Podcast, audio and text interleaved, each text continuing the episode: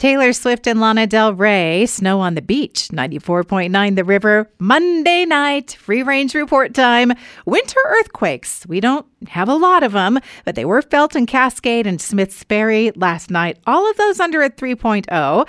Santa will be at the Idaho Botanical Garden Winter Garden Aglow on Wednesday and Thursday. Last two days to see him there.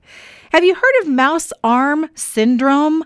When your fingers, wrists, hands, and arms hurt because you spent so much time at your computer.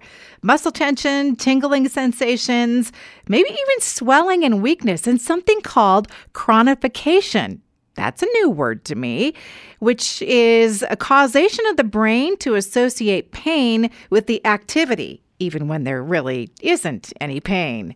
I see that Wild Root Cafe in Boise is serving a, a, a, the best way to describe it a Smurf Turp Blue Latte. They made it with spirulina, which I thought was green, so I want to try it.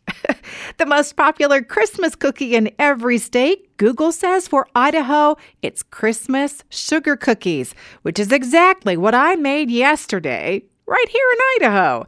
Gingerbread cookies are tops in Oregon, and candy cane cookies are tops in Utah. I saw a list of performance oatmeal recipes, and I thought, oh, this is going to be silly. But these recipes looked so good. Who cares about the performance part? There was carrot cake recovery oatmeal and a savory oatmeal with garlic and ginger. Doritos barbecue flavor. Allegedly, those are coming to our store shelves soon.